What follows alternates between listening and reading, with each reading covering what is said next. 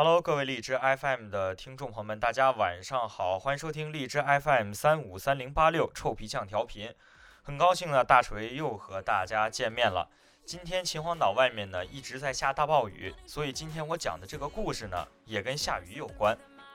这个故事叫《风雨阻归程，且听雷电和雨鸣》。早早定下的归期，眼见着午后的天色不对，遂加快了收拾的节奏，整装欲先发，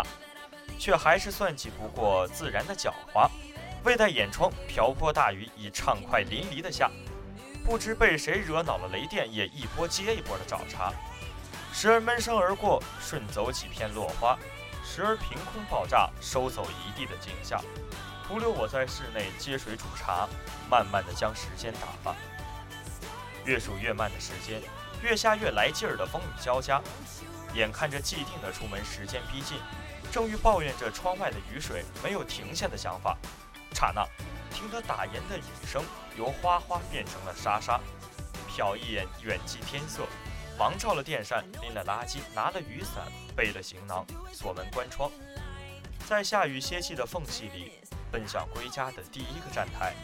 恰好赶上此时的公交车。公交车缓缓而行，车外的雨水已经停了，街道清晰似镜子一样，道旁绿化带也焕然一新。正值周末的下午茶时光，一路鲜有行人，不觉间我竟成了这趟公车的专车主人。车内回荡着夜场的电讯低音，不是我所喜爱的古典音乐。一路走走停停，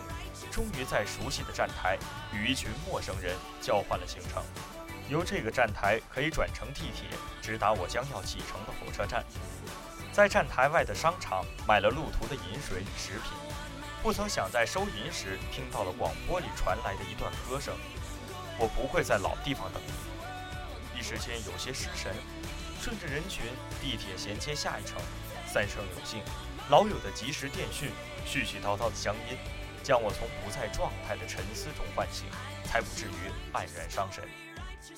此后一路畅行无阻，出站取票，检票上车，按号入座，向老妈报声平安，倚靠车窗，两旁绿色相对迎，一缕青丝踏归程，满车乡音敲入耳，何处家园